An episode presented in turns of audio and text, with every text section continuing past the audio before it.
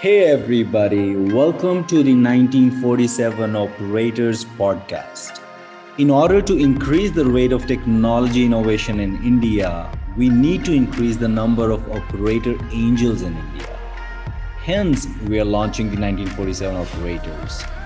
1947 Operators is a podcast that unpacks the investing journey of the best operator angels in India we will be covering areas like what drove them into angel investing, what's their investing process like, how do they source deals, pick deals, and win deals, how do they evaluate founders and the market size, what value do they bring to the cap table.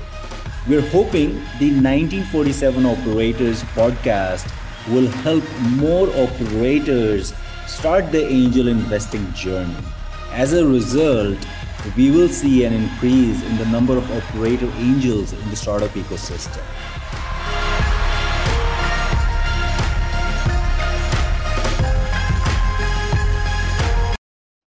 Man, what a pod we had today.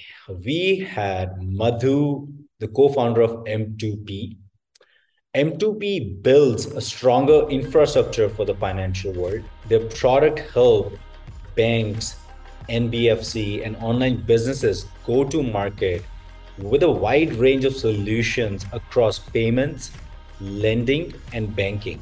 They're backed by one of the best investors globally, the likes of Beenext, Insight Partners, MUFG, Tiger Global, Flourish Ventures, Omidyar Network, to name a few. We covered areas like what drove him into angel investing, who was his first angel investor, who invested, who believed in M2P. How does he evaluate founders, his vision for M2P moving forward, his obsession of seeing India as a fintech factory for the world. Who is the outside of work? All right, let's roll it up. I'm so excited to have Madhu of M2P on the 1947 Operators podcast. Madhu, welcome to the show. Thanks, Shiva. Uh, great to be part of this, you know, uh, this show, and uh, we've got a, you know, uh, exciting list of speakers. I'm, I'm, looking forward to this conversation. I'm super excited and looking forward to this one. Uh, Madhu, we'll dive right into it. What drove you into angel investing, and what was your first angel investment? Sure. I mean, uh, as a company, we were bootstrapped for many years. Initially, when we went out to raise some capital, nobody understood our business. Uh, this is like 2014, 15. Uh, we tried a lot, and then we just felt that uh, this is probably not the business anybody would finance, right? And the world was very different back then uh, a ton of things have changed in India over the last seven, eight years. Uh, we just felt the need to be out there, you know, and not put another founder through what we went through. I mean, we were lucky. Uh, we were just able to navigate and find our way through. Uh, not a lot of founders are, you know, lucky that way. And some of the brilliant ideas just die because of they just didn't get that initial oxygen. And over time, we also realized, you know, only in 2020 we went out and we got external capital. Uh, we kind of could attribute a lot of value to it beyond the money itself, and you know, a bunch of angels came and backed us, right? So folks like Kunal, Amrish, Jiten, a whole bunch of them were our first uh, formal sort of financing round that happened. Uh, you know, it was never the money. It was actually them sort of saying, going out there and saying that, you know, we know what these guys are doing. Uh, that kind of left a mark, and in in a sense that uh, you always have to give more than what you take, right? So uh, I think that's that's the primary driver. Gotcha. And maybe we can talk about the story of, you know, uh, when was Amrish or whoever was the first one who said yes to investing. Would love to uh, dig deeper into that story. Yeah, I mean, it's late 2019. We I was in Singapore, and a friend of mine connected me to Shweta, uh, who you know, uh, uh, who was running, you know, practically, you know, Amrish's uh, angel investments, and she was an independent investor as well. Yeah. Uh, I happened to sort of get some time with her to catch up for a coffee. Amrish actually came to drop her, and he said, "Let me figure out what these guys are talking about." Uh, you know, API, and it was a chance meeting. And guess what? In in like 45 minutes to an hour of our conversation, uh, we walked out with a check, right? Uh, so I think the conviction got built just on the way that we were, you know, thinking about it and building it. And we all he almost kind of fell off the chair when when I told him that we've been doing it for five years and you know kind of traction that we had until, up until that point. Uh, and he's been like a fintech guy pretty much for all his life, so he kind of understood, you know, what goes into it, right? And what's the economic model that can create and so on and so forth. Uh, so I think he was I would say the first believer to just write the check. And I mean, obviously, you had a whole bunch of people who were saying, "Hum bhi back karenge," all that. But uh, to really take that leap of faith was was Amrish in the first place. And then you know when as he came in, uh, you know we could just line up everybody else. Uh, you know, uh, was a cakewalk. Yeah. Got it. And I think you picked up a very important point where you know operators can really help you move the needle with their expertise and experience. Maybe, we, uh, Madhu, if you could talk few specifics, how you know Amrish and Jiten and others have really helped you in the beginning, or still they are. Uh, I think we were very unlike an angel investment in some sense, right? We, we already had some traction. Yeah. Uh, we just could not in our own sort of fallacy that we were living in, we felt that we could build this business, continue to build this business as it were. Uh, I think the framework was important in terms of zooming out and saying what this business could sort of look like five years or 10 years out. Mm-hmm. Uh, as founders, when you're executing so close to it, uh, you don't zoom out typically and see the big picture, right? I think that framework was very important, number one. Uh, even today, you know, if there is something any time of the day, I could just ping Kunal on WhatsApp and talk random things that is bothering us, right? Like uh, once I was in Bangalore, he asked me, "What are you doing?" Right, and I said, "You know, I'm here for some custom meetings and all that." He asked me to just come to office if he had like a. No, we, we chatted for like two hours, mm-hmm. uh, ranging from what's keeping you awake at night to you know how we are building team. I think that time and and that intent to sort of help uh, is super valuable, right? I, I, it's unfiltered. Uh, in a lot of ways, you know, uh, founders go through a lot of self doubt. Yeah. Uh, you need some anchor to actually. I don't think your co-founders can also sort of contribute to it because you're all in the same boat. Yeah. Uh, you kind of get comfort at some point. You don't agree, and when you don't agree, you don't get that comfort. Yeah. Uh, but some of these operators who have been at there at scale mm-hmm. could really sort of you know just the fact that you could talk to somebody and you know, be that counselor is a, is a fantastic yeah. thing. Yeah. yeah, yeah, no, definitely. I think that framework and zooming out and then you know uh, get to work with people who have done it themselves at scale gives you confidence. Uh, Madhu, you know, tech, you know, typically is bunch of moving parts into angel investing. First, you know, you have to create access, meaning founders coming to you, and then of course you have to win deals as well. Uh, but given the brand that you already have, a lot of uh, you know, typically, let's say if I'm a fintech founder, I'll just reach out to or try my best to reach out to Madhu for his uh, check because again, same things, right? Experience and uh, and all that. So in Madhu, now you know a lot of founders reach out to you. Uh, how do you evaluate founders right typically you'll get what 30 minutes or 60 minutes maybe a two hours over a period of two weeks uh, what are a few uh, you know points that you look at and that triggers you to go back that person? Yeah i think there are uh, two or three aspects to it right? One is the fact that uh, how deeply is that you know founder you know having domain expertise of sorts right? In the sense uh, has he worked in a large company where he was closer to that domain uh, which gives you unhindered access to you know what's actually happening right? You can't dream up stuff and say i'm going to fix this right? You know you'll find a lot of college kids coming in and saying a canteen ka payment problem hai five six years back. Yeah. I mean that's not that's not scalable business right? It it could just give you that high to basically solve for it but you are not going to create an economic output. Uh, so therefore to me that you know what's the domain understanding of the founder and the founding team itself right? So i think that's uh, like super important. That's that's where uh, you have they probably have are coming from a very deep insight standpoint, which you can action on. And that's the same thesis we have taken actually to our M&A journey, right? When our company have done like seven or eight acquisitions, largely because not for tech or, or talent, but what deep domain expertise that founder would have yeah. uh, or what problem statement they're trying to solve is something that others may not have right so that's that's one part of it i think the second aspect is uh, really this gut right? Is this the right guy.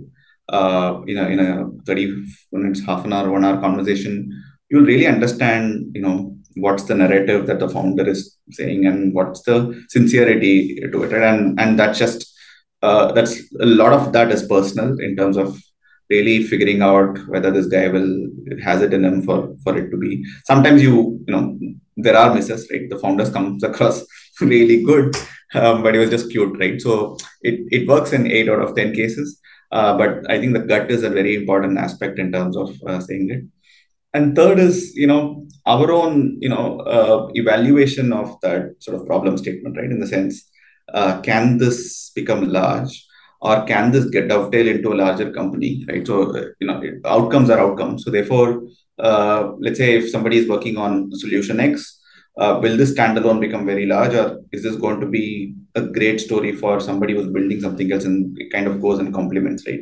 Mm-hmm. Uh, so, I think to me, the whole uh, process is uh, is to sort of figure out what's that co-creation opportunity with that founder uh, if I don't have that time to build on something, uh, is this something that I would have joined if I'm not building my own company, right? Is that yeah. will I be willing to be part of that founding team, if you will? I think that's the litmus test as far as I'm concerned. Got it. Love the framework. And Madhu, uh, maybe we can talk about few of the investments that you've done. You know, one or two stories, and also a few misses where later on uh, it turns out the you know the founder did great uh, and what did you learn from those misses? Yeah, I mean, my first investment was in a HRMS platform called Zimyo. I mean, like, uh, until we were bootstrapped, we never had the capital. I don't think we have the money even now, but uh, we, barely took out salary. So we kind of never really went out and invested and all. But only in 2020, I started sort of uh, uh, writing angel checks. Yeah. Uh, the first one was you know, Zimyo, which is an HRMS platform.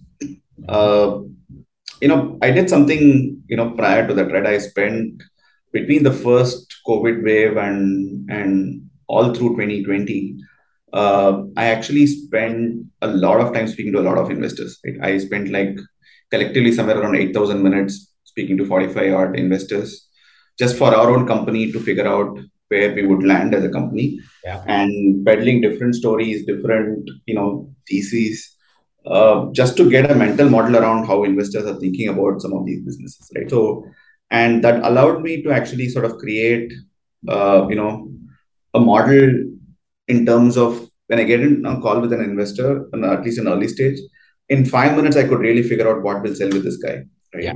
Uh, so so you know that's you know that's that that was an important sort of learning uh, which i realized that could be useful for uh, you know folks who are trying to actually do that right? So what happens is that uh, folks when they're trying to raise money they almost immediately send out a deck and you know say that this is what it is. Uh, things like don't even share a deck. Yeah. you know you yeah. have got to keep that uh, you know send a small blurb. You know, my marketing professor used to say, you know, it should be uh, like a girl wearing a skirt, long enough to cover the object and short enough to curate, keep the curiosity on. so, uh, you know, I tell founders that don't sell the deck because that guy is going to come with preconceived notion that this will work or not work, and he's just taking the call just for the heck of it, uh, or he's working on some other deal for which he is looking for inputs. Right. So things like that, I realized over a journey that I spent, I labored on in terms of trying to uh, get a model uh, and therefore, you know, in a lot of these investments, I try and you know see if I'm able to you know get that founder across to you know thinking in that fashion. So yeah. Was the first one. I think they're doing pretty decently. They've done like two, three follow-on sort of investments. Mm-hmm. Uh, from and and and then the whole craze you know around fundraising that happened, a whole bunch of things. Uh, where I don't understand, I would prefer to just sit out and you know sit sit behind a fund. So we've done a lot of deep tech work, you know, where we're sitting behind a fund, it's more LP type. Um, uh, that's just personal learning and gratification more than anything else, right? Like I would never go gonna go out and build rockets or flying cars, but there are yeah. funds that are sort of backing some of these founders. Uh, it's fascinating in terms of how you can learn in some of these areas without actually you know going to a classroom right? So it's almost like a classroom fee that you sort of pay. Mm-hmm. uh, but i think you know to just just to come back to your question i think a whole bunch of places where i've missed here. I mean i i would sort of look at some companies and then say hey we could have uh, done this right? But in my own way we don't i mean uh, we actually don't do it for uh, for the uh, noise around it right? We've, we've been very very quiet uh, we, we were a shy company and that kind of DNA has rubbed off on us. Mm-hmm. Uh, we don't talk a lot about it externally because yeah. I think the value for us is between us and the founder. That is the relationship that we want to nurture. Yeah. Uh, we've got enough going on on the other side. But the good part is that in our own you know journey, we have interactions with a lot of founders because early stage companies come to us to work with us and you know uh, build their so we have a vantage point view of what's happening, right? Even when there is a deal flow, investors come and ask, will this work, will this not work, and things like that, right? So yeah. Gotcha. And Madhu, by backing other founders, do you think it has made you a better founder, a better operator? Yeah, I think, I mean, I, like I said, right? I think it's about giving more than what you are taking in. Um, and, you know, I've had situations where, at least in the recent past, right, where uh, we've had some companies that have gone to real trouble, right? So founder calls and you know he just needs a, a hearing and uh, monetarily whatever you can do you would do beyond the you know whole docs that go into it right uh, but there is a certain boundary that you need to sort of draw right? You could help them with you know if have to meet their payroll for a month and they're looking for a lifeline and all that. You know one or two places have done it but i think we should i i never used to say no. And that saying no is something that uh, i i grow grew into you know with sort of investments right? And and and i also when you say no we're we're able to go back and reason out why it's a no uh, you would actually sort of shy away from it, right? You're, you're kind of closed.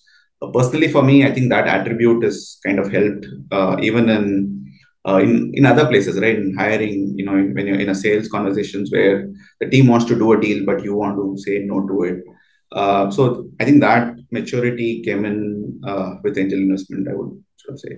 Got it.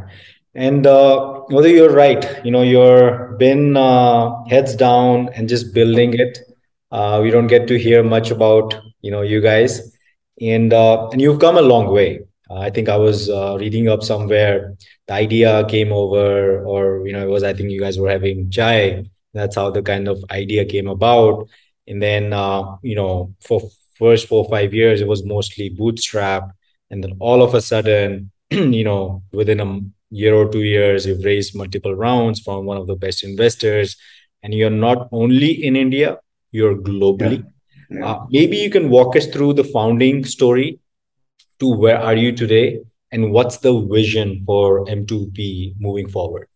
Sure. Yeah, I mean, we started out, I think when we, Muthu and I were colleagues at Visa, I think we've said this multiple times, right? So in the, in the way we looked at the worldview that we had working for Visa was that a lot of stuff were broken, uh, banks are not moving and things like that. So we we really felt the need to go out and build something which would help businesses adopt you know payments more you know uh, easily right? Uh, uh, back then the only fintech that existed was someone like a BillDesk and uh, very very early stage of someone like a BankBazaar and mswipe and the folks like Ezetap and all were in their series a or sub series a. So not a lot of fintech action. Paytm was just beginning to you know gain traction and things like yeah. that uh, but I think the fundamental uh, thing that stuck to us was that uh, in a market like India, you would have banks still ruling the roost, and they continue to be. Uh, and uh, you know, we'll have to find ways to sort of start working with them, not against them, right? So. initial wave of fintech was always being competing with the banks, and over time we've modulated to co-opting and cooperating with the banks, right? Mm-hmm. luckily for us, the whole you know narrative around fintech sort of took off in India. Uh, what we started out for solving for banks actually expanded to helping some of these fintechs not deal with banks at all. Right, we were that layer that you know that magic hand that would make things happen. Yeah. Um, and we kind of used that you know uh, uh, high octane growth on a lot of other players uh, to our advantage in, in the form of converting that into a business opportunity where we were sitting in the middle and orchestrating a lot of these you know fintech ideas. Uh, that kind of gave us a worldview in terms of and also coming from visa you also are perched in a position where you look at what's happening around the world. It's not just so this problem was not just limited to india uh, but our wings were clipped in terms of not being you know in fund backed by venture. Uh, we really had to earn every dollar before we could spend that right uh, so we kind of constrained ourselves to India, but in 2018 19, we felt that we've spent like four five years trying to build this. Uh, and, uh, you know, should we work towards a large outcome or a small outcome? And that's when we started going out and we went out to other markets. We realized that how handicapped we were in terms of not having capital backing us because in India, we could we could do our jugaad, we could go speak to people, we'll find our way to get things done. Uh, but when you go out, you you are a you are in no man's land. You know, uh, nobody knew you. I mean, you might have some connects and all that, but you just didn't have an anchor. Uh, that's when this whole need to raise capital, you know, became more pronounced.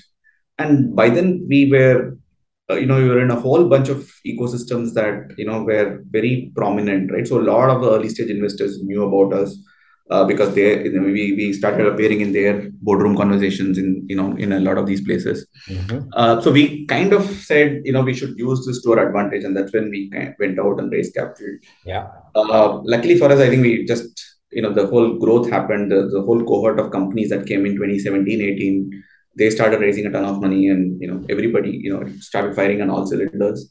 Mm-hmm. uh, and and the whole infra play in the west also started you know getting more pronounced yeah. which meant that there was an economic model that people could attribute to some of these businesses, uh, which was non-existent four or five years ago, right? Yeah. as a platform went public in 2020, 21. Uh, they're like a $20 billion company, you know, mm-hmm. built in like 10 years. Uh, so we were seen as a Marqeta for Asia. So we kind of rode that wave, uh, if you will. But we also did something that is interesting, right? In the sense, we realized that we, at one end, we could you know use this capital to actually go out and acquire companies or you know add businesses that were adjacent to what we were doing. Yeah. Uh, so we, I think in the last year, year and a half, we've done like some eight transactions. Uh, we've announced some, we've not announced some. So eight, 24 months, I've been spending a lot of time with lawyers, like five financing rounds, eight M&A. Uh, I've done my quota of lawyers. So we've compressed like five years of a journey in two years' time. Yeah a lot of fun and, and now we are kind of trying to uh, stabilize the whole thing you know get the house in order because we've also added a lot of people you know we were 70 people before we got our first check we're like 1100 people now. Mm-hmm. uh, so it's a very different organization you know if you will and bunch of these people came in when we were all locked up in our houses right? Uh, so yeah i mean today the focus is more around just getting the house in order and you know trying to figure out how do we piece all of this together. Gotcha. And uh but we were discussing about this earlier where you know you're obsessed with this one theme where moving forward the global fintech companies would come from india yeah. for the world yeah. up until now we've been you know seeking inspiration from us and china but moving forward uh, emerging markets and other markets would seek inspiration from uh, the innovative uh, fintech companies that would come from mm-hmm. india would love for you to double click on it and let's say you're telling this to a 10 year old sure. Yeah uh, 10 years is going to be hard. I tried you know i have a 14 year old i you know i try to tell him what i'm doing and why i'm so busy. Uh, but I'll, I'll take a stab at it i think the way the, the frameworks that have worked right? India being this uh, the whole it story is about you can build cheap in India and ship it to all over the world. That's what Infy, TCS, all of these, you know, multi-billion dollar companies have got built on that you could have a sales organization in the West, but really sort of body shop the work to India. And if you actually sort of, you know, contextualize what's happening in India in the last 10 years, uh, is the fact that uh, a lot of the work that has gone in has already solved for what I call as the first order problems, right? West is still grappling with moving money uh, between one account to the other. Uh, PayPal came into existence 20 years back. It is still a relevant business. You know, can you imagine, right? Like yeah. Elon Musk will go to Mars, it will still be at the same place, I guess. Uh, but the fact that the world in of fintech in the West is is actually solving for uh, very very foundational sort of challenges, right? Moving money is difficult. Uh, there is still issues around uh, how you'll make payments efficient um, they're still caught in the card world where the world has moved on to mobile and whatnot. Uh, but India has figured out to do this at a cost, you know, uh, economic value, uh, which has almost turned payments into utility, right? So utility pay or base product right? Like voice call is free for in India. Likewise, payments is free. Uh, you really have to build something on top of it to actually extract value and build a valuable business, right? Uh, so that's what the Indian payment companies are going through, and that will actually become the world order because uh, all said and done, we are you know one fifth of the world, right? So and you have uh, you have a super you know premium segment which is what cred is building to mm-hmm. you also have that at the other end of the spectrum which is like you know completely at the bottom of the pyramid right so this is the one market where uh, every 100 kilometers you will have cultural nuances changing language changing uh, you know habits changing. It's almost like europe right? In, in, a, in a sense right? We're just one country yeah. and europe calls it as a european union. So to that extent you know we we would have the ability to build stuff which can get ported to you know different ideas can get ported to different markets. uh, in our own way we are currently present in about 20 markets and i keep calling india as the fintech factory for the world. Uh, we may not have one google or you know facebook coming out of india. I think upi is the closest to having a product uh, that is of global scale that you know is now everybody then we you know that we've built out. But there could be like 10 years out i feel we'll probably have 10 products that are UPI like, right? Where we can proudly claim that it got built in India, scaled in India, and then it's going to other parts. We've gone to remote places like Jordan, Egypt, where people recognize the value that Indian fintech teams sort of bring out.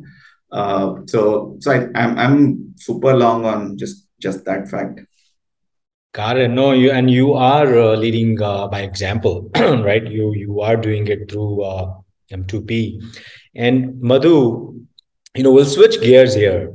Uh, my my friend Alfonso in the back, he keeps bugging me. He has a question for you. Yeah, uh, he's the co-pilot. He he gets to ask one question every part. Sure. So he's asking uh, Madhu. Let's say money and attention or fame are not needed anymore, and for the time being, uh, let's uh, park M2P on the side what would you work on? I think impact is what you know we've always been of we've been lucky in a, in a lot of ways. Uh, I now have a team that runs the business. I'm constantly looking for impact in in two ways. One is the fact that how are we able to port this business to other parts of the world, which is you know which is completely you know transactional from the company standpoint but also in each of these markets, we are actually going and figuring out what worked well in India.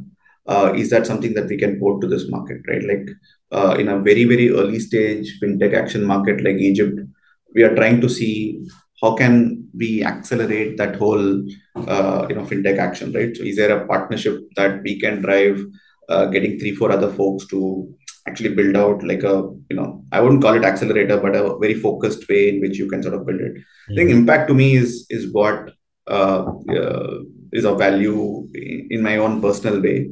Mm-hmm. Um, we're constantly sort of trying to sort of do that, right? Away. I think anything that can leave an impact, create something that people can sort of pick up and sort of run with it, uh, is what I would try to do. Love it. And what's your relationship with success? Well, I, if I can, uh, I think I, we are trading everything for time. Uh, so if I can take time out uh, and not worry about my business, we have, we've got we're not yet there. Yeah. Uh, so therefore, I I would I think that's you know even in our teams we try to not, for example, completely switch off in the weekends, right? So we don't you know uh, we should uh, think of you know uh, taking time off and work can happen. You know, we'll we'll have numbers to meet all the time. Uh, it's very hard, you know, when we have like a very you know uh, high density people in the team and you tell them slow down uh, it's okay, right? Uh, and some of them come from very large organizations where they've been in pressure cooker situation. Yeah. I've literally have to slow them down, right? I think uh, so. We we actually want to be a happy place from a company standpoint as well. I mean, that's just a manifestation of how we are as founders, um, and and that's what you know. I think if you're able to put more time back in the hands of you know the team and yourself, um, that to me is happiness. Got it. And uh, Madhu, it could be professional, it could be personal. Is there something that you have changed your mind on recently and why?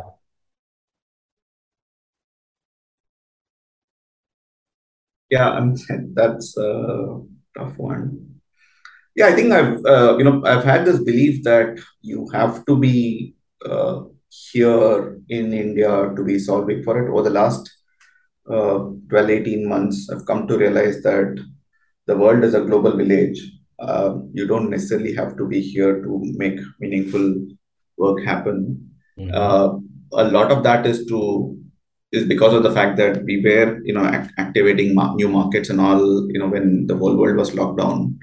Uh, I think that is probably one change where I felt like the, the physicality of being in in a market yeah. uh, is something that I've moved away from. And that has kind of opened up our horizon to start thinking about if I have to build a global business, I don't necessarily, you know, if tomorrow if I want to start in the US, I don't need to move lock, stock, barrel to the US. You can still yeah. do it, uh, you know, yeah. Gotcha. As long as you have a decent computer and internet, you're good to go. That's right. And a coffee shop, maybe. and and uh, Madhu, you know, of course, we know you because of M2P what do your friends know you for you know who are you outside of work what do you do on the weekends my week never ends so you know we we work in the middle east so they work on sundays uh, yeah. saturdays are the only days that that we get uh, off late like last couple of years it's been sort of super busy uh, on the work front uh, but whenever i get time i cook a meal for the family you know and that's something that uh, you know both my kid and my wife loves and look forward to. Uh, I did some physical activity in terms of running and going for a hike, but you know, a lot of that is kind of uh, under duress thanks to all the travel that's been happening. Uh, yeah, I mean, uh, I read a bit, and that's that's pretty much what I do. And uh, any any books you you keep rereading? No, I'm I'm I'm super bad at it, right? Like that's a habit that I uh, keep falling off the cliff uh, cliff every once in a while. You know, there's this period of uh, where you commit to yourself saying, "I'll take an hour every day." Uh, if I stick to it for two weeks, it's it's great. I don't reread so much, you know, uh, and I'm also trying to figure out is there a the Unacademy founder hired somebody to actually help him read books in an accelerated manner I'm trying to find if there's a balance that we can strike to read a bit more than what I do currently. Don't worry, you can Google pay me. I'll do the same thing for you. uh, Madhu, uh, you know, I had one more thing in mind. Uh, you know, it's a monkey mind. It just keeps yeah. going there. But uh, yeah, no, I think uh, it was a lot of fun, Madhu. I I really really appreciate you for taking the time, coming on the pod, and really you know walking us through your investing journey, angel investing journey, and and M2P, and and I love the you know your thesis of uh, India becoming the fintech factory for the world. Uh, and of course, I'm looking forward to what you end up doing uh, through M2P and other uh, you know impact initiatives uh, that you have. Uh, thanks a lot for doing it. Thanks, Shiva. Lo- lovely talking to you and your partner. awesome.